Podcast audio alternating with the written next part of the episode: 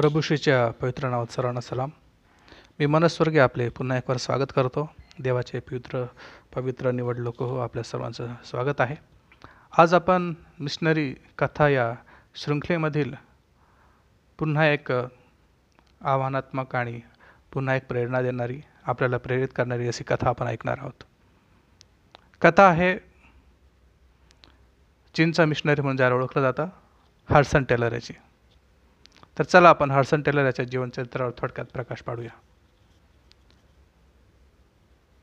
देव पुरवठा करणारा आहे असा ठाम विश्वास आणि अनुभव असणारा हर्सन टेलर जो पूर्णत आपल्या गरजांसाठी देवावर अवलंबून असायचा. एकदा मिशनरी म्हणून सेवा करत असताना त्याला काही कारणास्तव त्याचा पगार मिळाला नाही व त्या गावातून आपल्या खोलीकडे आपल्या रूमकडे परत जात असताना त्याला एक भिकारी कुटुंब रस्त्यावर दिसलं. त्या माणसाजवळ त्याची पत्नी आणि चार मुलं त्याच्यासोबत होते. तो बेघर होता आणि रस्त्यावर कोणी काही देईल का हे अपेक्षित होता.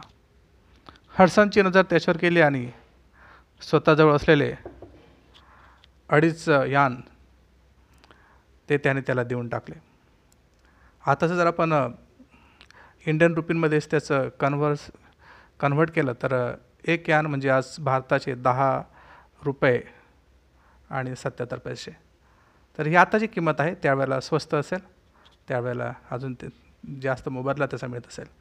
तर जर आत्ताच्या ह्याच्यात आपण त्याला कन्वर्ट केलं तर जवळपास पंचवीस रुपये त्याच्याकडे होते. म्हणजे आताचे पंचवीस त्या काळची अजून त्याची प्राईस जास्त असेल.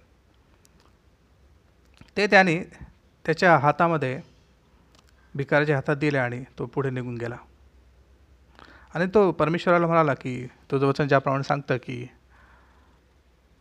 दिनदुबळ्यांना गोरगरबांना मदत करा आणि परमेश्वर कोणाचं ऋणी नाही. तर देवा मी तुला कर्ज दिलं आहे आणि आता तू माझा ऋणी आहे तू माझा कर्जदार आहेस. आता पाहूया तू मला कशा प्रकारे मदत करतो कशा प्रकारे पुरवठा करतो. तो देऊन तो घरी आला आणि दुसऱ्या दिवशी सकाळी चमत्कारिकरित्या एक अनुभव त्याला आला. सकाळीच एक पोस्टमन त्याच्या घरी आला त्याच्या नावाची मनी ऑर्डर त्या पोस्टमनकडे होती. आणि त्या काळात त्या भिकाऱ्याला दिलेल्या पैशाचे ते चारपट पैसे होते. हडसन टेलर म्हणाला गरीब माणसाची गरज पूर्ण झाली आणि मी माझा विश्वास देखील राखू शकलो. खरोखर हे अद्भुत आहे मित्रांनो की जेव्हा तुमच्या सांगूलपानाचा देवाकडून गौरव होतो त्याची प्रशंसा देवाकडून होते आणि तुमची गरज जेव्हा त्याच्याकडून भागवली जाते तेव्हा तो अनुभव एकदम अद्भुत असतो अलौकिक असतो. तुमची गरज परमेश्वर भागवतो. आणि म्हणूनच अशा हडसन टेलरविषयी आपण पाहणार आहोत जो पूर्णतः परमेश्वर अवलंबून होता ज्याच्या गरजांसाठी ज्याने कोणावर अवलंबून राहणं पसंत केलं नाही किंवा कोणाच्या मदतीवर राहणं पसंत केलं नाही. तर देवावर अवलंबून राहणं देवाच्या मदतीची वाट पाहणं हेच त्याने स्वीकारलं. तर चला आपण हर्षद टेलरच्या कार्याविषयी जाणून घेऊया. त्याचं नाव त्याचं बालपण आणि त्याचं पाचारण आणि त्याची सेवा. नाव जेम्स हडसन टेलर. जन्म एकवीस मे अठराशे बत्तीसमध्ये बार्सले येथे इंग्लंडमध्ये झाला. तो फाउंडर आहे चायना इनलँड मिशनचा चायना इनलँड मिशन हडसन टेलरने स्थापन केलं जे आज ओव्हरसीज मिशनरीज म्हणून ओळखलं जातं. ओव्हरसीज मिशनरी फेलोशिप म्हणून ज्याची आज ओळख आहे. हे मिशन आज देखील कार्यरत आहे. हर्सन टेलरचे आई वडील खूप धार्मिक प्रवृत्तीचे होते आणि त्या धार्मिक प्रवृत्तीच्या वातावरणात हडसन टेलर लहानसा मोठा झाला. त्याच्या आईने आणि त्याच्या वडिलांनी त्याच्यावर चांगले संस्कार केले. आणि त्याला लहानपणापासूनच चिनी लोकांप्रती चिनी संस्कृतीप्रती एक ओढ होती त्याला आवड होती.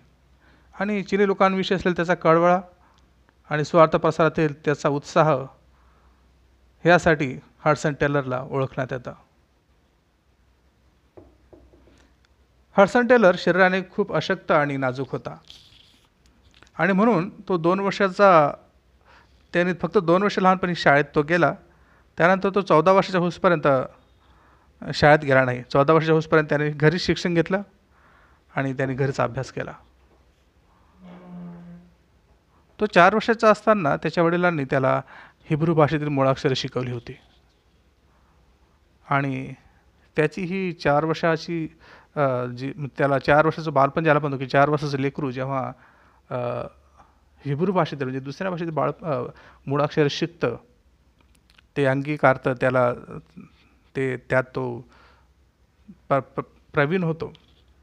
याचा अर्थ परमेश्वर त्याची बालपणापासून तयारी करून घेत होता की त्याने मिशनरी व्हावं. हडसनचे वडील त्याच्याबरोबर अनेक गोष्टीविषयी बोलत असत. आणि लहान हडसन त्या गोष्टी नेहमी लक्षपूर्वक ऐकत असे. जगाच्या वेगवेगळ्या भागामध्ये नवीन मिशनरी सेवाक्षेत्रे तेव्हा उघडली जात होती. संपूर्ण जगामध्ये सुवार्ता प्रसाराचं कार्य जोरावर होतं. परंतु चीन संबंधी काहीच योजना नव्हती. चीनमधला शेवटला मिशनरी देखील मृत्यू पाहून जवळजवळ पाच वर्ष झाली होती. आणि पाच वर्षापासून चीनच्या लोकांची कोणी दखल घेतली नव्हती वा ख्रिस्ताविषयी त्यांना कोणी सांगितलं नव्हतं. परंतु चीन देशासंबंधी काहीच योजना नसताना हडसन हे ऐकून पाच वर्षाचा असताना तो म्हणाला मी जेव्हा मोठा होईन तेव्हा मिशनरी होईन आणि चीनला जाईन. हे पाच वर्षाचं लेकरू जेव्हा असं बोलतं तेव्हा देवाने त्याच्या मुखात घातलेले ते शब्द असतात आणि देवाने त्याला मिशनरी बनवलं आहे याची ती एक पावती असते किंवा ती एक साक्ष असते. पाचारण. लहानपणापासून धार्मिक आई वडिलांच्या संगतीमुळे त्याला त्याच्या बालमनावर आध्यात्मिक असा प्रभाव पडला.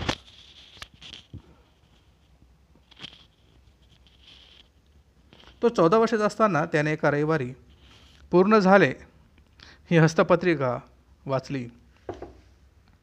आणि ती पु हस्तपत्रिका वाचून त्याला त्याच्या त्या चौदा वर्षाच्या किशोरावस्थेतील मनावर त्याचा खोल परिणाम झाला. त्याला त्याच्या पापाची जाणीव वाटू लागली. आणि मनुष्य प्राणी कशा प्रकारे पापी आहे कशा प्रकारे त्याला पश्चातापाची गरज आहे आणि तारणारची गरज आहे हे त्याला कळून चुकलं. आणि चौदा वर्षाच्या ह्या मुलाने किशोरावस्थेतील मुलाने ख्रिस्ताचा तारणारा म्हणून स्वीकार केला. यानंतर काही महिन्यातच एका दुपारी तो आपल्या खोलीमध्ये असताना बेडवर बेडसमोर गुडघे टेकून तो प्रार्थना करू लागला. आणि प्रार्थना करत असताना तो देवाला म्हणाला की देवा माझं भविष्य कशामध्ये आहे? हे मला दाखव. त्याशिवाय मी आज ही खोली सोडणार नाही. तो गुडघ्यावर येऊन पलंगावर टेकून प्रार्थना करत असताना त्याला अंतर्मनात एक आवाज ऐकू आला. तो आवाज त्याला सांगू लागला की माझ्यासाठी चीनला जा. तेव्हापासून त्याने आपल्या पाचारणाविषयी कधीच नंतर शंका घेतली नाही. आणि देवाने त्याला चीनचा मिशनरी म्हणून निवडलं आहे. याचं ठाम मत त्याचं झालं. मिशनरी सेवेसाठी तयारी. चीनला मिशनरी म्हणून जाण्यासाठी त्याने अपार कष्ट घेतले. चीनसंबंधी जे जे साहित्य मिळेल ते तो वाचू लागला. चीनी भाषा तो शिकला.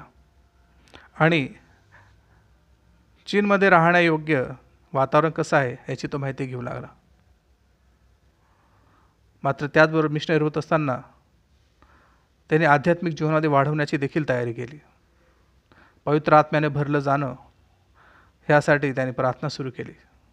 कोणत्याही गुरु आणि शिक्षकाशिवाय त्याने चिनी भाषा आत्मसात केली आणि लुकृ वर्तमानाचा भाग त्याने वाचून काढला आणि तो इतरांना देखील सांगू लागला. तो स्वतः कष्टाची कामं करू लागला व्यायाम करू लागला. अशक्त असल्यामुळे त्याला स्वतःचं शरीर काठी सांभाळणे आवश्यक होता. तो जमिनीवर झोपू लागला. त्याने चैनीच्या गोष्टींचा त्याग केला. त्याच्या वडिलांच्या मदतीनं त्याने लॅटिन भाषा ग्रीक भाषा आणि ईश्वर विज्ञान ज्याला आपण बायबल कॉलेज म्हणतो या सर्वांचं शिक्षण घेतलं आणि वैद्यकीय शिक्षण देखील घेतलं. एका मिशनरीला आवश्यक असणारं हिब्रू लँग्वेज ज्याला आपण म्हणतो ग्रीक लँग्वेज म्हणतो त्याचबरोबर लॅटिन आणि वैद्यकीय शिक्षण ज्याला आपण म्हणतो की मेडिकल एज्युकेशन हे देखील त्याने घेतलं होतं. आणि स्वतःचं पोट भरण्यासाठी ह्या गोष्टी आवश्यक असतात. त्या गोष्टी त्याने आत्मसात केल्या. म्हणजे कोणावर अवलंबून राहता येणार नाही याची त्यांनी पूर्णतः तयारी केली होती. आणि जगाच्या वेगवेगळ्या भागात मिशनरी कार्य करणाऱ्या संस्थांसोबत त्याने संपर्क साधला. त्यांच्यासोबत त्यांनी कॉन्टॅक्ट केले आणि त्यांच्यासोबत त्यांनी ओळख करून घेतली परिचय करून घेतला. त्याला चायनीज इव्हॅन्जेलिकल मिशनविषयी माहिती पडले. चायनीज इव्हॅन्जेलिकल सोसायटी ह्याविषयी त्यांनी माहिती काढली आणि त्याच्या संपर्कात तो आला. आणि वयाच्या एकोणाव्या वर्षी तो वैद्यकीय अभ्यासक्रमासाठी लंडनला गेला असताना पुष्कळ भयंकर गरिबी आध्यात्मिक शिस्त आणि यामुळे तो अधिक देवाजवळ जाऊ शकला. तो अशक्त आणि दुबळा होता आणि स्वभावाने संकुचित होता. तो जास्त बोलत नसे तो लाजरा होता. आधीच अशक्त दुबळा आणि स्वभावाने संकुचित. त्यामुळे त्याचे मित्र त्याला सांगत की मिशनरी होण्याची कोणतीही पात्रता तुझ्या अंगी नाही. मात्र तरी तो मोठ्या विश्वासाने म्हणत असे. फिलिपेकारास पत्र चौथा अध्याय तेरा वचनाप्रमाणे. मला सामर्थ्य देणाऱ्याच्या ठाई मी सर्व काही करावयास समर्थ आहे. देव त्याच्या गौरवासाठी अशक्त माणसांचा उपयोग करून घेतो हेच सिद्ध होतं या ठिकाणी. चीनमध्ये प्रवेश. अठराशे त्रेपन्नमध्ये चायना इव्हॅन्जेलिकल सोसायटीतर्फे त्याला चीनला पाठवण्यात आलं. त्या प्रसंगी त्याला निरोप देण्यासाठी म्हणून फक्त तीन लोक त्या बंदरावर आलेले होते. वारा वादळ पाऊस लाटा यांचा सामना करत करत साडेपाच महिन्यांच्या कठीण प्रवासानंतर तो चीनमध्ये शांघाय येथील बंदरावर उतरला. शांघायला पहिले पाऊल ठेवताना त्याचा आनंद गगनात माविनासा झाला होता. लहानपणापासूनला चीनला यायचं त्याचं स्वप्न मिशनरी म्हणून ते आज पूर्ण झालं होतं. तो त्या बंदरावर उतरला मात्र त्याच्या स्वागतासाठी तिथं कोणीच नव्हतं. त्याला ओळखणारे तिथे कोणी नव्हते.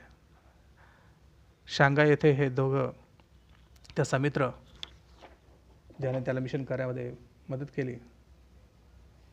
तो आणि हे दोघंजण जण शांघायमधील लोकांसोबत त्यांनी परिचयकाला एका खोलीमध्ये भाडजी खोलीमध्ये राहू लागले. त्यावेळी क्रांतिकारी चीन हा जो प्रांत आहे त्यावेळी मिशनरीसाठी सुपीक जमिनीचा होता. आणि क्रांतिकारांच्या ताब्यामध्ये शांघायचा प्रांत होता. अन्नपदार्थ पण खूप महाग झालेले होते. आणि एकट्या दुकट्या तरुणांसाठी हे शहर योग्य नव्हतं. परंतु देखील तरी देखील त्यांचा विश्वास देवावर होता.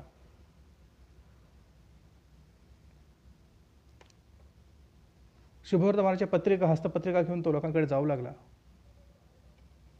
लोकांसोबत बोलत असताना नवीन चीनी शब्दांची तो ओळख करून घेऊ लागला. आणि अधिकाधिक स्वच्छ अशी चीनी भाषा तो बोलू लागला. ज्या भागात कधी मिशनरी गेले नव्हते त्या भागात तो जाऊ लागला. आणि त्या काळामध्ये चीनमध्ये क्रांती माजली होती बंडाळी माजली होती. आणि अशा काळामध्ये त्यांनी प्रवास करणं नवीन नवीन भागात जाणं ख्रिस्ताविषयी सांगणं हे फार धोक्याचं होतं. अशाच एका प्रसंगी तो एका गावी गेलेला असताना एका उंच आणि धिप्पाड माणसाने त्याच्यावर हल्ला केला. हडसनच्या डोक्याला धरून केसांना धरून त्याने वाईट तऱ्हेने त्याला मारहाण केली. हडसन जवळजवळ बेशुद्ध पडला होता. तरी देखील हडसनने ख्रिस्ती साहित्याची वाटप चालू ठेवली. आणि तो म्हणू लागला की मला कदाचित दुसरी संधी मिळेल ना मिळेल? आणि सर्व विरोधकांनी त्याला उचलून त्यांच्या अधिकाऱ्यांसमोर नेले.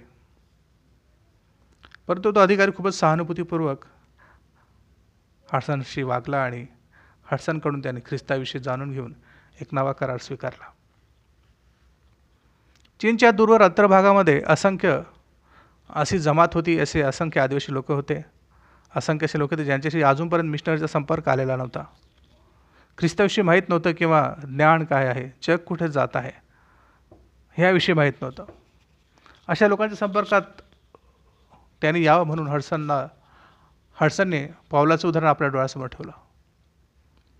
सर्वांसाठी मी सर्व काही झालो. ह्यासाठी की कसे तरी कित्येकाचे तारण व्हावे. पहिले करीत अध्याय नऊ आणि वचन बावीस. त्याने चिनी पोशाख परिधान केला. चिनी लोकांप्रमाणे तो दिसू लागला चिनी लोकांमध्ये तो राहू लागला. आणि काही युरोपियन लोकांना मात्र त्याचं हे वागणं आवडलं नाही. आणि त्यामुळेच त्याचा फंड ज्याला आपण मिशनरी फंड म्हणतो किंवा सॅलरी म्हणतो ते त्या ठिकाणी बंद करण्यात आली होती. परंतु आपण जे पहिल्यांदाच उदाहरण पाहिलं की देवाने त्याला अद्भुतरित्या पुरवठा केला अद्भुतरित्या देव त्याला पुरवत होता. पुढे पाहूया. टेलरच्या काळात वारंवार निराशा येत होती. भविष्यात अंधार दिसत होता. त्याने आपल्या पुस्तकात लिहिलं आहे माझा मार्ग नेहमीच सरळ आहे व मी एका वेळी एकच पाऊल टाकतो आणि मी देवावर अवलंबून असतो. आणि माझा त्याच्यावर पूर्ण विश्वास आहे आणि सर्व काही ठीक होईल. त्याचे मिशन बोर्ड त्याच्या कार्याशी सहमत नव्हते आणि त्याने आर्थिक मदत देणं नियमित सुरू ठेवलं नव्हतं. त्याच्यामध्ये अनियमितता होती. त्याने न्यूशिंग येथे वैद्यकीय ठाणं सुरू केलं आणि त्यामुळे हजारे लोकांसोबत हजारो लोकांसोबत त्याचा संपर्क येऊ लागला.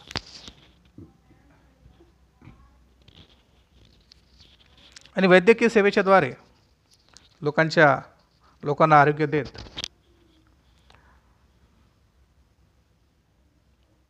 त्यांनी आपलं मिशन कार्य सुरू केलं. आपलं मिशन कार्य सुरळीत चालू ठेवलं. ब्रिटिश सरकारच्या प्रतिनिधीशी त्याचं फार काळ ब्रिटिश सरकारच्या प्रतिनिधीसोबत प्रतिनिधीसोबत चर्चा करत असताना त्याला तो पार्कमध्ये जाण्यासाठी मनाई करण्यात आली.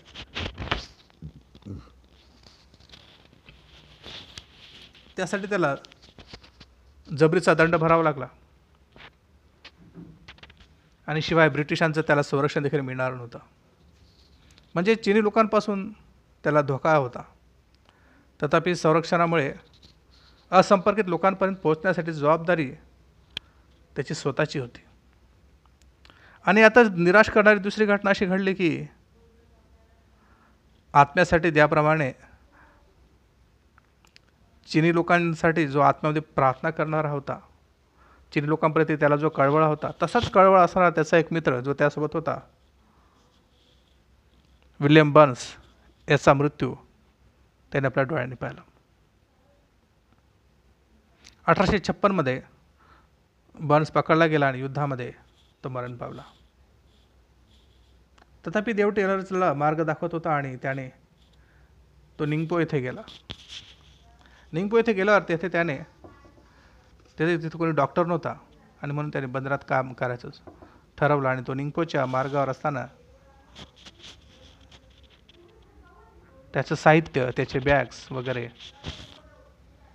त्यासोबत असणाऱ्या बॅगा हे चोरी गेलं होतं. त्याचा नोकर त्याला सोडून गेला होता. अन्नाचा तुटवडा जाणवत होता. झोपेची उणीव जाणवत होती. अशामध्ये तो थकून गेला होता आणि रस्त्याच्या कडेला जवळजवळ बेशुद्ध पडलेला होता. त्याचे सामान चोरले गेले होते. परंतु ह्या सर्व गोष्टीमुळे नव्हे तर आसपासच्या लोकांच्या आत्माच्या कळवळीमुळे त्याने ख्रिस्ताचा संदेश त्या ठिकाणी दिला.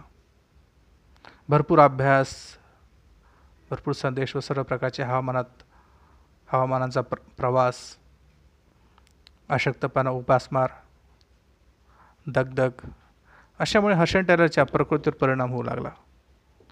आणि अशा प्रकारे सात वर्ष खूप परिश्रम केल्यामुळे चीनमध्ये सात वर्षाची सेवा केल्यानंतर खडतर आयुष्य जगल्यानंतर मात्र तो आजारी पडला आणि ह्या आजारपणामुळे हेपेटायटिसचा आजार त्याला लागला आणि आजारपणाच्या उपचारासाठी त्याला इंग्लंडला जावं लागलं.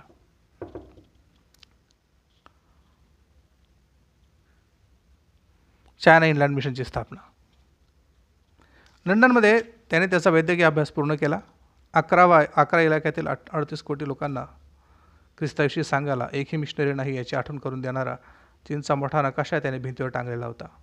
आणि त्या चीनच्या नकाशावर हात ठेवून तो प्रार्थना करत असे की चीनच्या लोकांचं तारण व्हावं चीनच्या लोकांना ख्रिस्ताची प्रीती काढावी चीनच्या लोकांना देवराज्याविषयी माहिती व्हावी.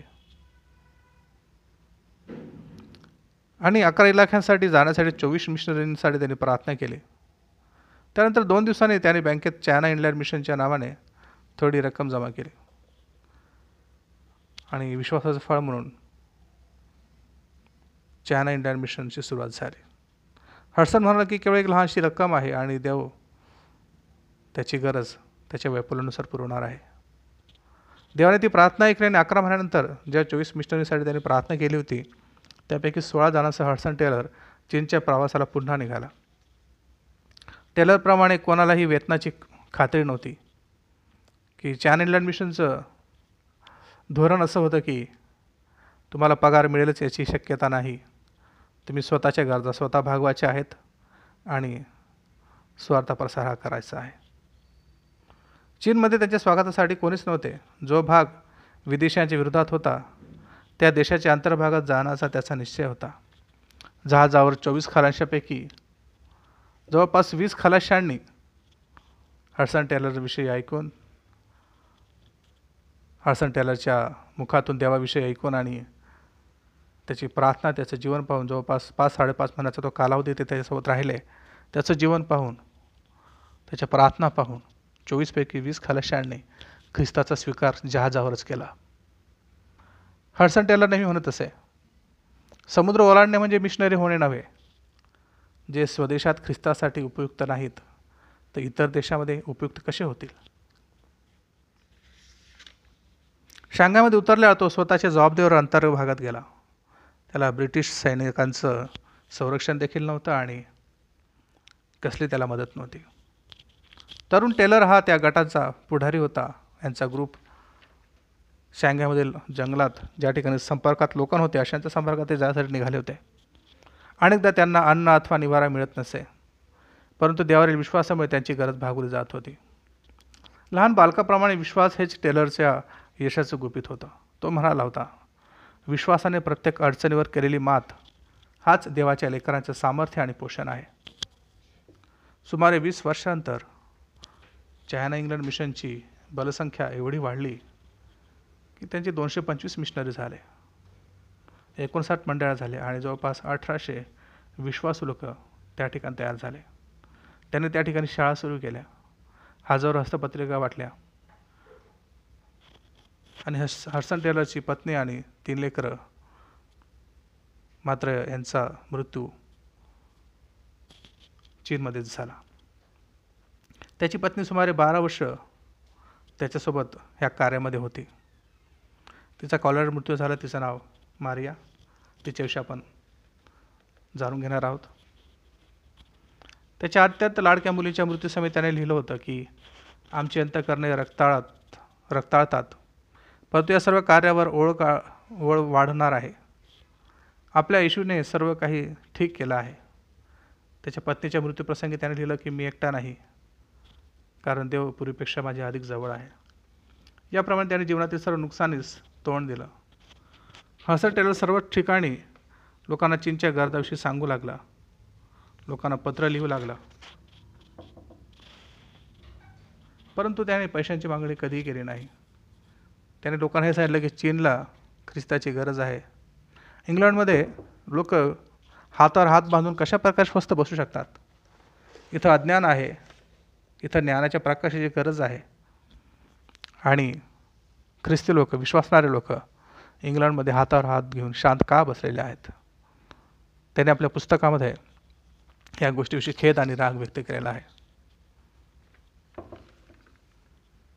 हर्सन टेलरच्या इंग्लंडच्या पुष्कदा प्रवास झाला तो नेहमी चीनला जात असे. त्याच्या जवळजवळ अकरा फेऱ्या इंग्लंडला इंग्लंड ते चीन असा अकरा वेळा त्यांनी प्रवास केला. आणि नेहमीच चीनमधील प्रत्येक शहर ख्रिस्तासाठी जिंकलं जावं असा त्याचा निश्चय असायचा. परंतु त्याला मणक्यांच्या आजारामुळे हे करणं शक्य झालं नाही. मनक्याच्या दुखापतीमुळे बरेच महिने त्याला बाजूला राहावं लागत असे. त्याने लोकांना देवाने त्याला चीनच्या गरजेविषयी मोठमोठे दृष्टांत दिले होते. त्याविषयी तो लोकांना सांगत असे.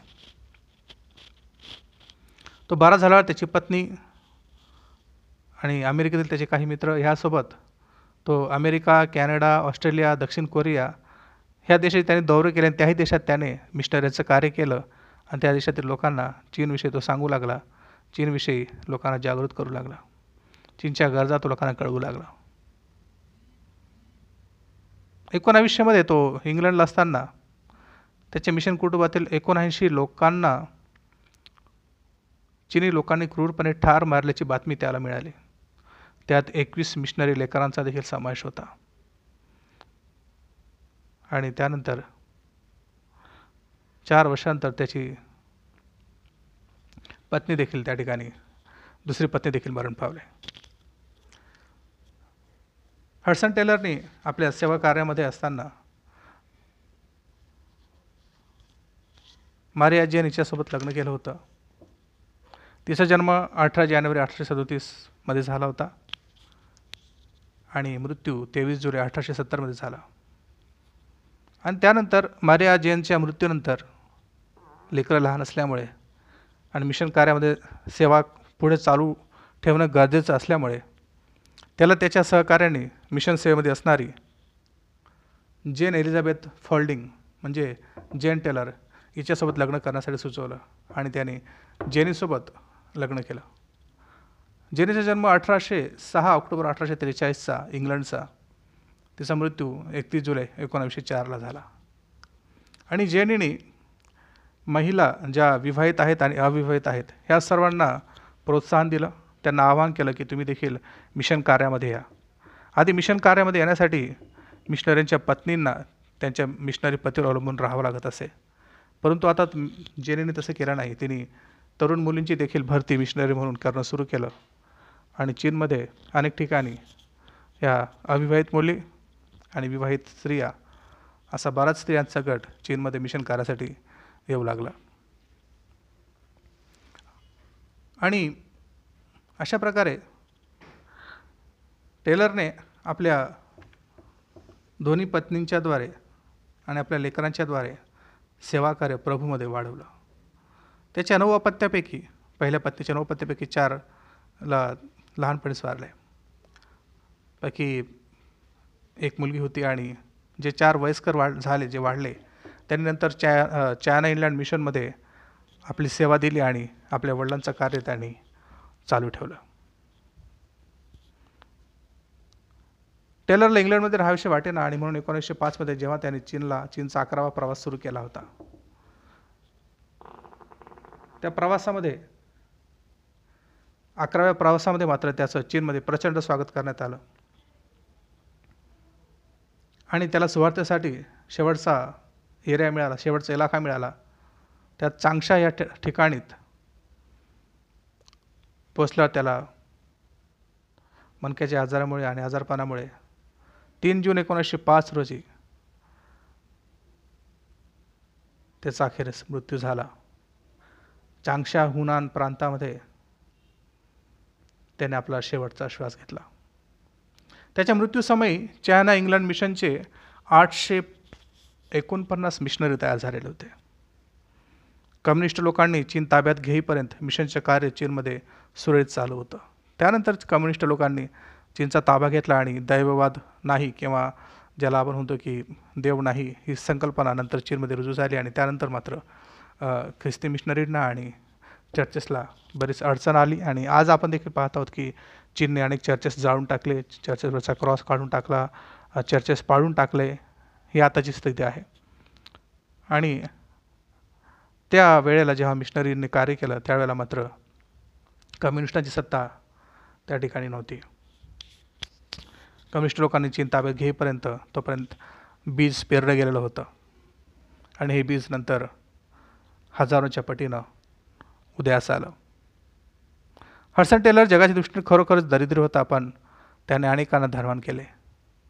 देवाने त्याच्या वचनात जे काही अभिवचन दिले आहे त्याप्रमाणे तो करील असा त्याचा दृढ विश्वास होता. तो म्हणत असे विश्वास अशक्तांना हसतो.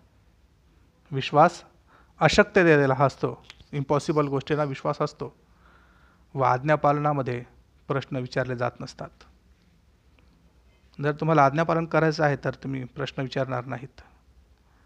आणि जर तुम्हाला विश्वास आहे तर तो विश्वास अशक्य गोष्टींना हसत आहे.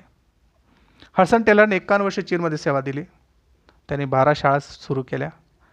आणि अठरा हजार विश्वासणारे आज जवळ त्याच्यानंतर त्या त्याच्या मृत्यूनंतर त्या ठिकाणी विश्वासामध्ये आले. पाचशे मिशनरी त्या ठिकाणी जाऊन पोचले. आणि जवळपास तीनशे सेंटर्स ज्याला आपण म्हणतो स्पिरिच्युअल सेंटर्स वा मिशन सेंटर्स तीनशे सेंटर्स त्याने त्या ठिकाणी उभे केले. आणि जवळपास साठ सिक्स सिक्स मिलियन्स आसपास लोक त्या ठिकाणी ख्रिस्ताचा स्वीकार करून चुकलेले आहेत. अशा प्रकारे हडसन टेलर जो नेहमीच देवावर विसंबून राहायचा त्याचा मृत्यू त्याच्या पहिल्या पत्नीचा मृत्यू आणि त्याच्या चारही लेकरांचा मृत्यू आज चीनमध्ये झाला. मिशनऱ्यांनी आपलं सेवाकार्य प्रभूला समोर ठेवून केलं. सेवा कार्यासाठी ते झटले. त्यांनी दुःख त्रास कष्ट मेहनत हे सर्व सहन करत प्रभूला संतोष कशात आहे हे जाणून घेण्यासाठी सतत प्रयत्नशील राहिले. आणि आपल्या श्वासाच्या आपल्या जीवनाच्या शेवटच्या श्वासापर्यंत ते प्रभू सेवेत राहिले. प्रियांनो आपल्याला ह्या गोष्टीतून एकच शिकायला मिळतं की प्रभूचं कार्य करत असताना अनंत अडचणी येतील. मात्र त्यासाठी आपण पूर्वतयारी करणं आवश्यक आहे. आपण परमेश्वरावर अवलंबून राहणं आवश्यक आहे. आपण विश्वासामध्ये वाढणं आवश्यक आहे. अशक्यतेला हसणं आपण आवश्यक आहे. आणि आज्ञापालन करताना आपण कोणताही प्रश्न विचारायचा नाही. हे आवश्यक आहे. प्रभू परमेश्वर करो आपल्याला या कथेद्वारे उत्तेजन मिळो प्रेरणा मिळो आणि मिशनरी कथा आपल्याला आशीर्वादित ठरव मी मनस्वर्गी आपली रजा घेतो.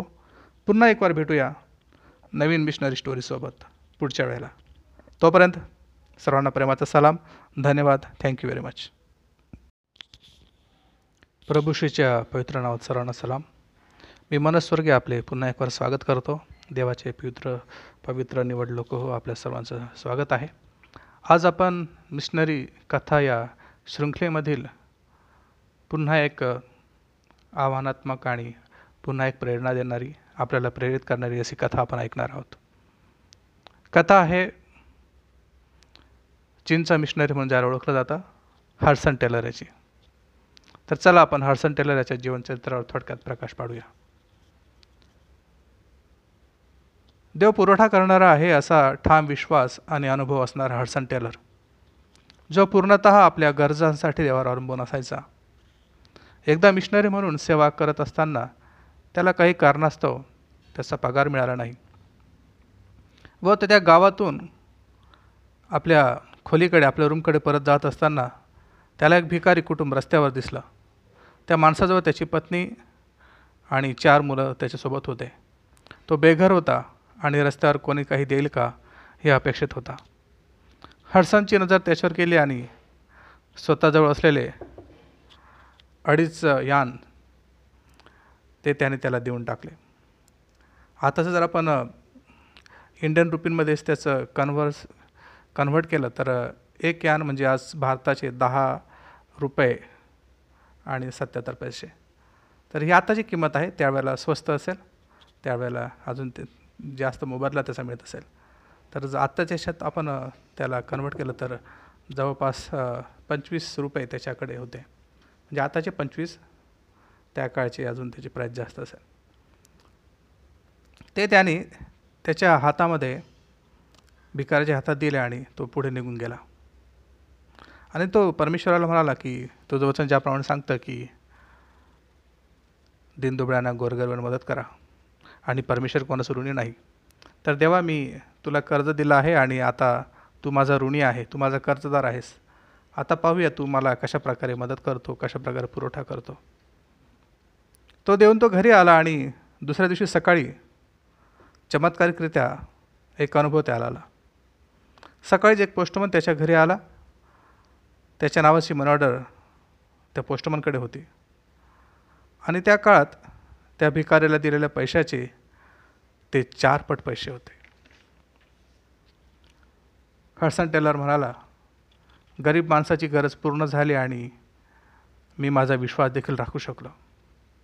खरोखर हे अद्भुत आहे मित्रांनो की जेव्हा तुमच्या सांगुलपानाचा देवाकडून गौरव होतो त्याची प्रशंसा देवाकडून होते आणि तुमची गरज जेव्हा त्याच्याकडून भागवली जाते तेव्हा तो अनुभव एकदम अद्भुत असतो अलौकिक असतो. तुमची गरज परमेश्वर भागवतो.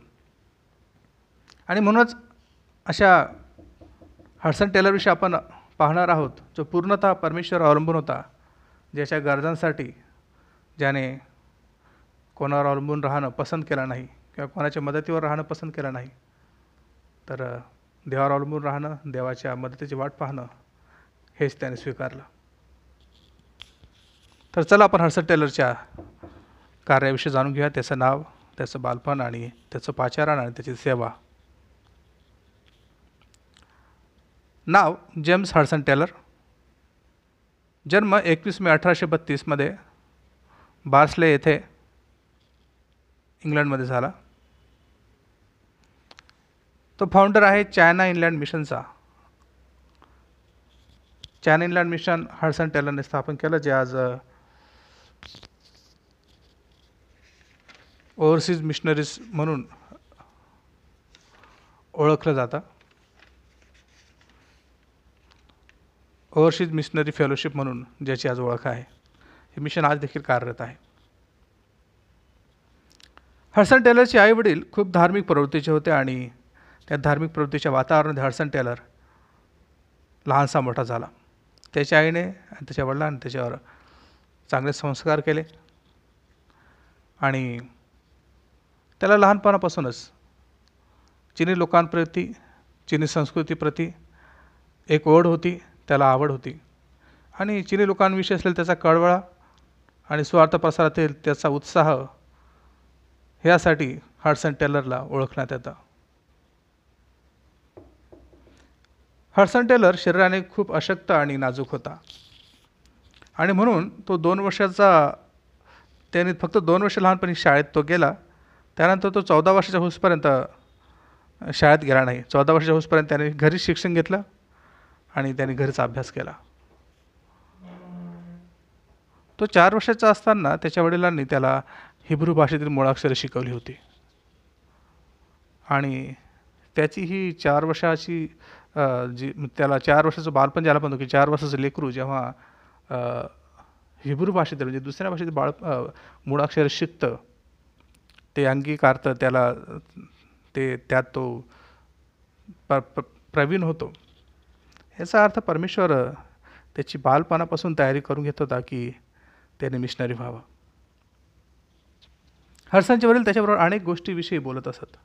आणि लहान हडसन त्या गोष्टी नेहमी लक्षपूर्वक ऐकत असे. जगाच्या वेगवेगळ्या भागामध्ये नवीन मिशनरी सेवाक्षेत्रे तेव्हा उघडली जात होती. संपूर्ण जगामध्ये स्वार्थ प्रसाराचं कार्य जोरावर होतं. परंतु चीनसंबंधी काहीच योजना नव्हती. चीनमधला शेवटला मिशनरी देखील मृत्यू पाहून जवळजवळ पाच वर्ष झाली होती. आणि पाच वर्षापासून चीनच्या लोकांची कोणी दखल घेतली नव्हती वा ख्रिस्ताविषयी त्यांना कोणी सांगितलं नव्हतं. परंतु चीन देशासंबंधी काहीच योजना नसताना हडसन हे ऐकून पाच वर्षात असताना तो म्हणाला मी जेव्हा मोठा होईन तेव्हा मिशनरी होईन आणि चीनला जाईन. हे पाच वर्षाचे लेकरू जेव्हा असं बोलतं तेव्हा देवाने त्याच्या मुखात घातलेले ते शब्द असतात आणि देवाने त्याला मिशनरी बनवलं आहे याची ती एक पावती असते का ती एक साक्ष असते. पाचारण. लहानपणापासून धार्मिक आई वडिलांच्या संगतीमुळे त्याला त्याच्या बालमनावर आध्यात्मिक असा प्रभाव पडला.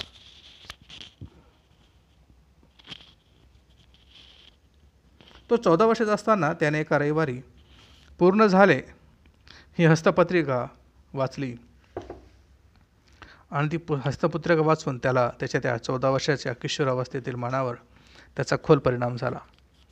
त्याला त्याच्या पापाची जाणीव वाटू लागली. आणि मनुष्य प्राणी कशाप्रकारे पापी आहे कशाप्रकारे त्याला पश्चातापाची गरज आहे आणि तारण्याची गरज आहे हे त्याला कळून चुकलं. आणि चौदा वर्षाच्या ह्या मुलाने किशोरावस्थेतील मुराने ख्रिस्ताचा तारणारा म्हणून स्वीकार केला. यानंतर काही महिन्यातच एका दुपारी तो आपल्या खोलीमध्ये असताना बेडवर बेडसमोर गुडघे टेकून तो प्रार्थना करू लागला. आणि प्रार्थना करत असताना तो देवाला म्हणाला की देवा माझं भविष्य कशामध्ये आहे? हे मला दाखव. त्याशिवाय मी आज ही खोली सोडणार नाही. आता गुडघ्यावर येऊन पलंगावर टेकून प्रार्थना करत असताना त्याला अंतर्मनात एक आवाज ऐकू आला. तो आवाज त्याला सांगू लागला की माझ्यासाठी चीनला जा. तेव्हापासून त्याने आपल्या पाचारणाविषयी कधीच नंतर शंका घेतली नाही आणि देवाने त्याला चीनचा मिशनरी म्हणून निवडलं आहे याचं ठाम मत त्याचं झालं. मिशनरी सेवेसाठी तयारी. चीनला मिशनरी म्हणून जाण्यासाठी त्याने अपार कष्ट घेतले. चीनसंबंधी जे जे साहित्य मिळेल ते तो वाचू लागला. चिनी भाषा तो शिकला. आणि चीनमध्ये राहण्यायोग्य वातावरण कसं आहे याची तो माहिती घेऊ लागला. मात्र त्याचबरोबर मिशनरी होत असताना त्यांनी आध्यात्मिक जीवनामध्ये वाढवण्याची देखील तयारी केली. पवित्र आत्म्याने भरलं जाणं ह्यासाठी त्यांनी प्रार्थना सुरू केली. कोणत्याही गुरु आणि शिक्षकाशिवाय त्याने चिनी भाषा आत्मसात केली आणि लुकृष्ण वर्तमानाचा भाग त्याने वाचून काढला आणि तो इतरांना देखील सांगू लागला.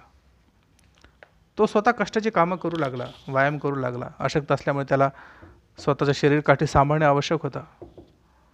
तो जमिनीवर झोपू लागला. त्याने चैनीच्या गोष्टींचा त्याग केला. त्याच्या वडिलांच्या मदतीनं त्याने लॅटिन भाषा ग्रीक भाषा आणि ईश्वर विज्ञान ज्याला आपण बायबल कॉलेज म्हणतो या सर्वांचं शिक्षण घेतलं आणि वैद्यकीय शिक्षण देखील घेतलं. एका मिशनरीला आवश्यक असणारं हिब्रू लँग्वेज ज्याला आपण म्हणतो ग्रीक लँग्वेज म्हणतो त्याचबरोबर लॅटिन आणि वैद्यकीय शिक्षण ज्याला आपण म्हणतो की मेडिकल एज्युकेशन हे देखील त्याने घेतलं होतं. आणि स्वतःचं पोट भरण्यासाठी ह्या गोष्टी आवश्यक असतात. त्या गोष्टी त्याने आत्मसात केल्या. म्हणजे कोणावर अवलंबून राहता येणार नाही याची त्यांनी पूर्णतः तयारी केली होती. आणि जगाच्या वेगळ्या भागात मिशनरी कार्य करणाऱ्या संस्थांसोबत त्याने संपर्क साधला.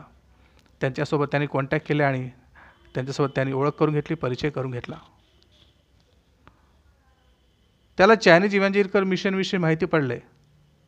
चायनीज इव्हॅन्जेलिकल सोसायटी ह्याविषयी त्यांनी माहिती काढली आणि त्याच्या संपर्कात तो आला. आणि वयाच्या एकोणावीसव्या वर्षी तो वैद्यकीय अभ्यासक्रमासाठी लंडनला गेला असताना पुष्कळ भयंकर गरिबी आध्यात्मिक शिस्त. आणि यामुळे तो अधिक देवाजवळ जाऊ शकला. तो अशक्ताने दुबळा होता आणि स्वभावाने संकुचित होता. तो जास्त बोलत नसे तो लाजरा होता. आधीच अशक्त दुबळा आणि स्वभावाने संकुचित. त्यामुळे त्याचे मित्र त्याला सांगत की मिशनरी होण्याची कोणतीही पात्रता तुझ्या अंगी नाही. मात्र तरी तो मोठ्या विश्वासाने म्हणत असे. फिलिपेकारासपत्र चौथा अध्याय तेरा वचनाप्रमाणे. मला सामर्थ्य देणाऱ्याच्या ठाई मी सर्व काही कराव्यास समर्थ आहे. देव त्याच्या गौरवासाठी अशक्त माणसांचा उपयोग करून घेतो हेच सिद्ध होतं या ठिकाणी. चीनमध्ये प्रवेश. अठराशे त्रेपन्नमध्ये चायना इव्हॅन्जेलिकल सोसायटीतर्फे त्याला चीनला पाठवण्यात आलं. त्या प्रसंगी त्याला निरोप देण्यासाठी म्हणून फक्त तीन लोक त्या बंदरावर आलेले होते. वारा वादळ पाऊस लाटा यांचा सामना करत करत साडेपाच महिन्यांच्या कठीण प्रवासानंतर तो चीनमध्ये शांघाय येथील बंदरावर उतरला. शांघायला पहिले पाऊल ठेवताना त्याचा आनंद गगनात माविनासा झाला होता. लहानपणापासूनला चीनला यायचं त्याचं स्वप्न मिशनरी म्हणून ते आज पूर्ण झालं होतं. तो त्या बंदरावर उतरला मात्र त्याच्या स्वागतासाठी तिथं कोणीच नव्हतं. त्याला ओळखणारे तिथे कोणी नव्हते. शांघाय येथे हे दोघं त्याचा मित्र ज्याने त्याला मिशन कार्यामध्ये मदत केली. तो आणि हे दोघंजण शांघायमधील लोकांसोबत त्यांनी परिचय केला. एका खोलीमध्ये भाडजी खोली ते राहू लागले. त्यावेळी क्रांतिकारी चीन हा जो प्रांत आहे त्यावेळी मिशनरीसाठी सुपीक जमिनीचा होता.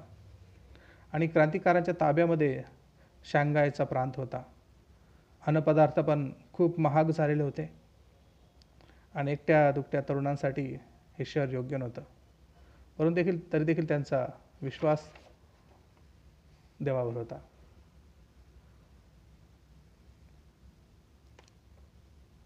शुभवर्धमानाच्या पत्रिका हस्तपत्रिका घेऊन तो लोकांकडे जाऊ लागला. लोकांसोबत बोलत असताना नवीन चिनी शब्दांची तो ओळख करून घेऊ लागला. आणि अधिकाधिक स्वच्छ अशी चिनी भाषा तो बोलू लागला. ज्या भागात कधी मिशनरी गेले नव्हते त्या भागात तो जाऊ लागला. आणि त्या काळामध्ये चीनमध्ये क्रांती माजली होती बंडाळी माजली होती. आणि अशा काळामध्ये त्यांनी प्रवास करणं नवीन नवीन भागात जाणं ख्रिस्ताविषयी सांगणं हे फार धोक्याचं होतं. अशाच एका प्रसंगी तो एका गावी गेलेला असताना एका उंच आणि धिप्पाड माणसाने त्याच्यावर हल्ला केला. हडसनच्या डोक्याला धरून केसांना धरून त्याने वाईट तऱ्हेने त्याला मारहाण केली.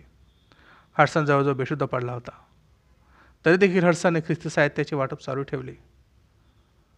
आणि तो म्हणू लागला की मला कदाचित दुसरी संधी मिळेल ना मिळेल.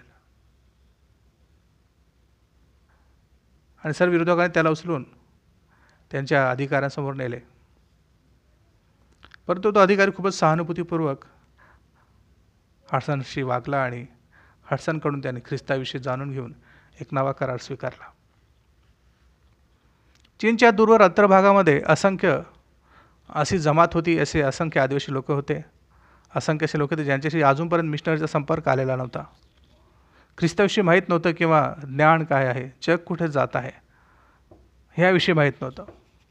अशा लोकांच्या संपर्कात त्यांनी यावं म्हणून हडसनला हडसनने पावलाचं उदाहरण आपल्या डोळ्यासमोर ठेवलं. सर्वांसाठी मी सर्व काही झालो. ह्यासाठी की कसे तरी कित्येकाचे तारण व्हावे. पहिले करीत अध्याय नऊ आणि वचन बावीस. त्याने चिनी पोशाख परिधान केला. चिनी लोकांप्रमाणे तो दिसू लागला चिनी लोकांमध्ये तो राहू लागला. आणि काही युरोपियन लोकांना मात्र त्याचं हे वागणं आवडलं नाही. आणि त्यामुळेच त्याचा फंड ज्याला आपण मिशनरी फंड म्हणतो किंवा सॅलरी म्हणतो ते त्या ठिकाणी बंद करण्यात आली होती. परंतु आपण जे पहिल्यांदाच उदाहरण पाहिलं की देवाने त्याला अद्भुतरित्या पुरवठा केला अद्भुतरित्या देव त्याला पुरवत होता. पुढे पाहूया. टेलरच्या काळात वारंवार निराशा येत होती. भविष्यात अंधार दिसत होता. त्याने आपल्या पुस्तकात लिहिलं आहे माझा मार्ग नेहमी सरळ आहे व मी एका वेळी एकच पाऊल टाकतो आणि मी देवावर बोलून असतो. आणि माझा त्याच्यावर पूर्ण विश्वास आहे आणि सर्व काही ठीक होईल. त्याचे मिशन बोर्ड त्याच्या कार्याशी सहमत नव्हते आणि त्याने आर्थिक मदत देणं नियमित सुरू ठेवलं नव्हतं. त्याच्यामध्ये अनियमितता होती. त्याने न्यूशिंग येथे वैद्यकीय ठाणं सुरू केलं आणि त्यामुळे हजारे लोकांसोबत हजारो लोकांसोबत त्याचा संपर्क येऊ लागला.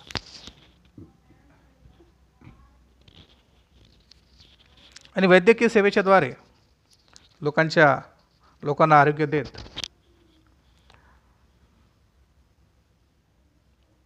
त्यांनी आपलं मिशन कार्य सुरू केलं. आपलं मिशन कार्य सुरळीत चालू ठेवलं. ब्रिटिश सरकारच्या प्रतिनिधीशी त्याचं फार काळ ब्रिटिश सरकारच्या प्रतिनिधीसोबत प्रतिनिधीसोबत चर्चा करत असताना त्याला तो पाचमध्ये जाण्यासाठी मनाई करण्यात आली.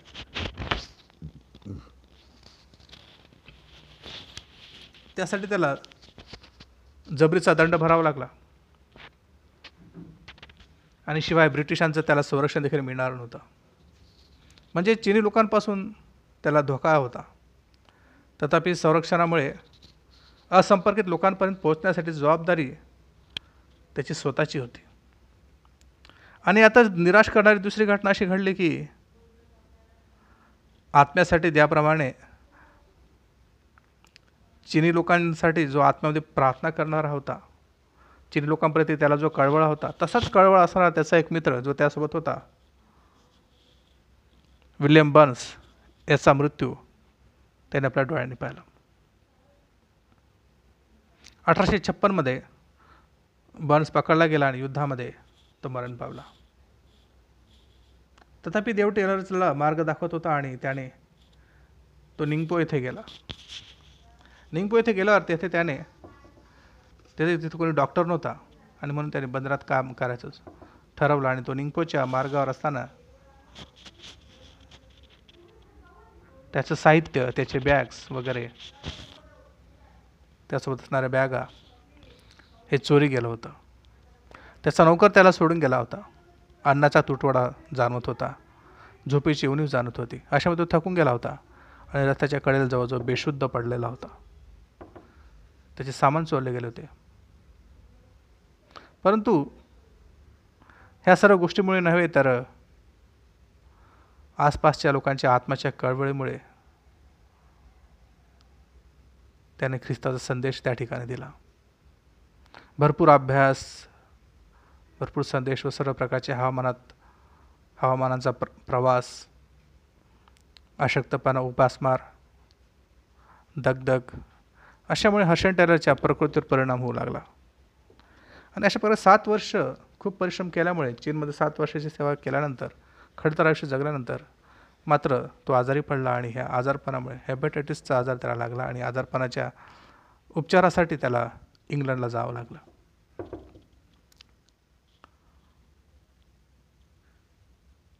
चायना इंग्लंड मिशनची स्थापना. लंडनमध्ये त्याने त्याचा वैद्यकीय अभ्यास पूर्ण केला.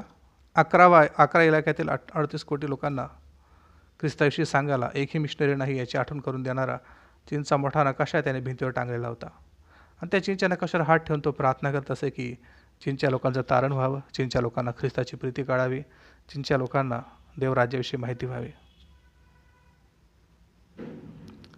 आणि अकरा इलाख्यांसाठी जाण्यासाठी चोवीस मिशनरींसाठी त्यांनी प्रार्थना केली.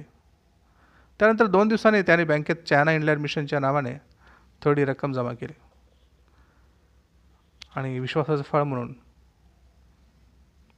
चायना इंडियन मिशनची सुरुवात झाली. हडसन म्हणाला की केवळ एक लहानशी रक्कम आहे आणि देव त्याची गरज त्याच्या वैफल्यानुसार पुरवणार आहे. देवाने ती प्रार्थना ऐकल्याने अकरा महिन्यानंतर ज्या चोवीस मिशनरीसाठी त्यांनी प्रार्थना केली होती त्यापैकी सोळा जणांसह हडसन टेलर चीनच्या प्रवासाला पुन्हा निघाला.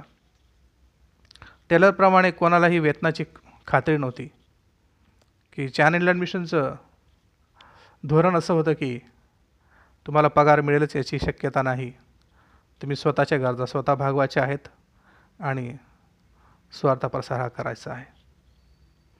चीनमध्ये त्यांच्या स्वागतासाठी कोणीच नव्हते. जो भाग विदेशांच्या विरोधात होता त्या देशाच्या अंतर्भागात जाण्याचा त्याचा निश्चय होता. जहाजावर चोवीस खलाशांपैकी जवळपास वीस खलाशांनी हडसन टेलरविषयी ऐकून हडसन टेलरच्या मुखातून देवाविषयी ऐकून आणि त्याची प्रार्थना त्याचं जीवन पाहून जवळपास पाच साडेपाच महिन्याचा तो कालावधी ते त्याच्यासोबत राहिले. त्याचं जीवन पाहून त्याच्या प्रार्थना पाहून चोवीसपैकी वीस खलाशांनी ख्रिस्ताचा स्वीकार जहाजावरच केला. हडसन टेलर नेहमी म्हणत असे समुद्र ओलांडणे म्हणजे मिशनरी होणे नव्हे. जे स्वदेशात ख्रिस्तासाठी उपयुक्त नाहीत तर इतर देशामध्ये उपयुक्त कसे होतील? शांघायमध्ये उतरल्यावर तो स्वतःच्या जबाबदारीवर अंतर्ग भागात गेला. त्याला ब्रिटिश सैनिकांचं संरक्षण देखील नव्हतं आणि कसली त्याला मदत नव्हती. तरुण टेलर हा त्या गटाचा पुढारी होता. यांचा ग्रुप शांघायमधील जंगलात ज्या ठिकाणी संपर्कात लोकं होते अशांच्या संपर्कात ते जाण्यासाठी निघाले होते. अनेकदा त्यांना अन्न अथवा निवारा मिळत नसे परंतु देवावरील विश्वासामुळे त्यांची गरज भागवली जात होती. लहान बालकाप्रमाणे विश्वास हेच टेलरच्या यशाचं गुपित होतं. तो म्हणाला होता विश्वासाने प्रत्येक अडचणीवर केलेली मात हाच देवाच्या लेकरांचं सामर्थ्य आणि पोषण आहे. सुमारे वीस वर्षानंतर चायना इंग्लंड मिशनची बलसंख्या एवढी वाढली की त्यांचे दोनशे पंचवीस मिशनरी झाले. एकोणसाठ मंडळं झाले आणि जवळपास अठराशे विश्वासू लोक त्या ठिकाणी तयार झाले. त्यांनी त्या ठिकाणी शाळा सुरू केल्या. हजारो हस्तपत्रिका वाटल्या. आणि हस हर्सन टेलरची पत्नी आणि तीन लेकरं. मात्र यांचा मृत्यू चीनमध्येच झाला. त्याची पत्नी सुमारे बारा वर्ष त्याच्यासोबत ह्या कार्यामध्ये होती. तिचा कॉलर मृत्यू झाला तिचं नाव मारिया. तिच्याविषयी आपण जाणून घेणार आहोत. त्याच्या अत्यंत लाडक्या मुलीच्या मृत्यूसमयी त्याने लिहिलं होतं की आमची अंतकरणे रक्ताळात रक्ताळतात. परंतु या सर्व कार्यावर ओळ वळ वाढणार आहे. आपल्या येशूने सर्व काही ठीक केलं आहे. त्याच्या पत्नीच्या मृत्यूप्रसंगी त्याने लिहिलं की मी एकटा नाही कारण देव पूर्वीपेक्षा माझ्या अधिक जवळ आहे. याप्रमाणे त्याने जीवनातील सर्व नुकसानीस तोंड दिलं. हसर टेलर सर्व ठिकाणी लोकांना चीनच्या गर्दाविषयी सांगू लागला. लोकांना पत्र लिहू लागला. परंतु त्याने पैशांची मागणी कधीही केली नाही. त्याने लोकांना हे सांगितलं की चीनला ख्रिस्ताची गरज आहे. इंग्लंडमध्ये लोक हातावर हात बांधून कशा प्रकारे स्वस्त बसू शकतात? इथं अज्ञान आहे. इथं ज्ञानाच्या प्रकाशाची गरज आहे. आणि ख्रिस्ती लोक विश्वासणारे लोक इंग्लंडमध्ये हातावर हात घेऊन शांत का बसलेले आहेत? त्याने आपल्या पुस्तकामध्ये या गोष्टीविषयी खेद आणि राग व्यक्त केलेला आहे. हर्सन टेलरच्या इंग्लंडच्या पुष्कदा प्रवास झाला. तो नेहमी चीनला जात असे. त्याच्या जवळजवळ अकरा फेऱ्या इंग्लंडला इंग्लंड ते चीन असा अकरा वेळा त्यांनी प्रवास केला. आणि नेहमीच चीनमधील प्रत्येक शहर ख्रिस्तासाठी जिंकलं जावं असा त्याचा निश्चय असायचा. परंतु त्याला मणक्यांच्या आजारामुळे हे करणं शक्य झालं नाही. मनकाच्या दुखापतीमुळे बरेच महिने त्याला बाजूला राहावं लागत असे. त्याने लोकांना देवाने त्याला चीनच्या गरजेविषयी मोठमोठे दृष्टांत दिले होते. त्याविषयी तो लोकांना सांगत असे. तो बारा झाला त्याची पत्नी आणि अमेरिकेतील त्याचे काही मित्र ह्यासोबत तो अमेरिका कॅनडा ऑस्ट्रेलिया दक्षिण कोरिया ह्या देशात त्याने दौरे केले आणि त्याही देशात त्याने मिशनरीचं कार्य केलं आणि त्या देशातील लोकांना चीनविषयी तो सांगू लागला. चीनविषयी लोकांना जागृत करू लागला. चीनच्या गरजा तो लोकांना कळवू लागला. एकोणावीसशेमध्ये तो इंग्लंडला असताना त्याच्या मिशन कुटुंबातील एकोणऐंशी लोकांना चिनी लोकांनी क्रूरपणे ठार मारल्याची बातमी त्याला मिळाली. त्यात एकवीस मिशनरी लेकरांचा देखील समावेश होता. आणि त्यानंतर चार वर्षानंतर त्याची पत्नी देखील त्या ठिकाणी दुसरी पत्नी देखील मरण पावले. हडसन टेलरनी आपल्या सेवा कार्यामध्ये असताना मारिया जैन हिच्यासोबत लग्न केलं होतं. तिचा जन्म अठरा जानेवारी अठराशे सदोतीसमध्ये झाला होता. आणि मृत्यू तेवीस जुलै अठराशे सत्तरमध्ये झाला. आणि त्यानंतर मारिया जैनच्या मृत्यूनंतर लेकरं लहान असल्यामुळे आणि मिशन कार्यामध्ये सेवा पुढे चालू ठेवणं गरजेचं असल्यामुळे त्याला त्याच्या सहकार्याने मिशन सेवेमध्ये असणारी जेन एलिझाबेथ फॉल्डिंग म्हणजे जेन टेलर हिच्यासोबत लग्न करण्यासाठी सुचवलं आणि त्याने जेनीसोबत लग्न केलं. जेनीचा जन्म अठराशे सहा ऑक्टोबर अठराशे त्रेचाळीसचा इंग्लंडचा. तिचा मृत्यू एकतीस जुलै एकोणावीसशे चारला झाला. आणि जेनीने महिला ज्या विवाहित आहेत आणि अविवाहित आहेत ह्या सर्वांना प्रोत्साहन दिलं. त्यांना आवाहन केलं की तुम्ही देखील मिशन कार्यामध्ये या. आधी मिशन कार्यामध्ये येण्यासाठी मिशनरींच्या पत्नींना त्यांच्या मिशनरी पतीवर अवलंबून राहावं लागत असे. परंतु आता जेनेने तसं केलं नाही. तिने तरुण मुलींची देखील भरती मिशनरी म्हणून करणं सुरू केलं. आणि चीनमध्ये अनेक ठिकाणी या अविवाहित मुली आणि विवाहित स्त्रिया असा बराच स्त्रियांचा गट चीनमध्ये मिशन कार्यासाठी येऊ लागला. आणि अशा प्रकारे टेलरने आपल्या दोन्ही पत्नींच्याद्वारे आणि आपल्या लेकरांच्याद्वारे सेवाकार्य प्रभूमध्ये वाढवलं. त्याच्या नऊ अपत्यापैकी पहिल्या पत्नीच्या नऊ अपत्यापैकी चारला लहानपणी स्वारले. पैकी एक मुलगी होती आणि जे चार वयस्कर वाढ झाले जे वाढले त्यांनी नंतर चा चायना इंग्लंड मिशनमध्ये आपली सेवा दिली आणि आपल्या वडिलांचं कार्य त्यांनी चालू ठेवलं. टेलरला इंग्लंडमध्ये राहावेसे वाटे ना आणि म्हणून एकोणीसशे पाचमध्ये जेव्हा त्याने चीनला चीनचा अकरावा प्रवास सुरू केला होता. त्या प्रवासामध्ये अकराव्या प्रवासामध्ये मात्र त्याचं चीनमध्ये प्रचंड स्वागत करण्यात आलं. आणि त्याला सुवार्थेसाठी शेवटचा एरिया मिळाला शेवटचा इलाका मिळाला. त्यात चांगशा या ठिकाणीत पोचला त्याला. मनक्याच्या आजारामुळे आणि आजारपणामुळे. तीन जून एकोणीसशे पाच रोजी त्याचा अखेरीस मृत्यू झाला. चांगशा हुनान प्रांतामध्ये त्याने आपला शेवटचा श्वास घेतला. त्याच्या मृत्यूसमयी चायना इंग्लंड मिशनचे आठशे एकोणपन्नास मिशनरी तयार झालेले होते. कम्युनिस्ट लोकांनी चीन ताब्यात घेईपर्यंत मिशनचे कार्य चीनमध्ये सुरळीत चालू होतं. त्यानंतर कम्युनिस्ट लोकांनी चीनचा ताबा घेतला आणि दैववाद नाही किंवा ज्याला आपण म्हणतो की देव नाही ही संकल्पना नंतर चीनमध्ये रुजू झाली आणि त्यानंतर मात्र ख्रिस्ती मिशनरींना आणि चर्चेसला बरीच अडचण आली आणि आज आपण देखील पाहत आहोत की चीनने अनेक चर्चेस जाळून टाकले चर्चेसवरचा क्रॉस काढून टाकला चर्चेस पाळून टाकले ही आताची स्थिती आहे. आणि त्या वेळेला जेव्हा मिशनरींनी कार्य केलं त्यावेळेला मात्र कम्युनिस्टांची सत्ता त्या ठिकाणी नव्हती. कम्युनिस्ट लोकांनी चीन ताब्यात घेईपर्यंत तोपर्यंत बीज पेरलं गेलेलं होतं. आणि हे बीज नंतर हजारोच्या पटीनं उदयास आलं. हर्सन टेलर जगाच्या दृष्टीने खरोखरच दरिद्र होता पण त्याने अनेकांना धर्मान केले. देवाने त्याच्या वचनात जे काही अभिवचन दिले आहे त्याप्रमाणे तो करील असा त्याचा दृढ विश्वास होता. तो म्हणत असे विश्वास अशक्तांना हसतो. विश्वास अशक्यतेला हसतो. इम्पॉसिबल गोष्टींना विश्वास असतो व आज्ञापालनामध्ये प्रश्न विचारले जात नसतात. जर तुम्हाला आज्ञापालन करायचं आहे तर तुम्ही प्रश्न विचारणार नाहीत. आणि जर तुम्हाला विश्वास आहे तर तो विश्वास अशक्य गोष्टींना हसत आहे. हडसन टेलरने एकावन्न वर्ष चीनमध्ये सेवा दिली. त्यांनी बारा शाळा सुरू केल्या. आणि अठरा हजार विश्वासणारे आज जवळ त्याच्यानंतर त्या त्याच्या मृत्यूनंतर त्या ठिकाणी विश्वासामध्ये आले. पाचशे मिशनरी त्या ठिकाणी जाऊन पोचले.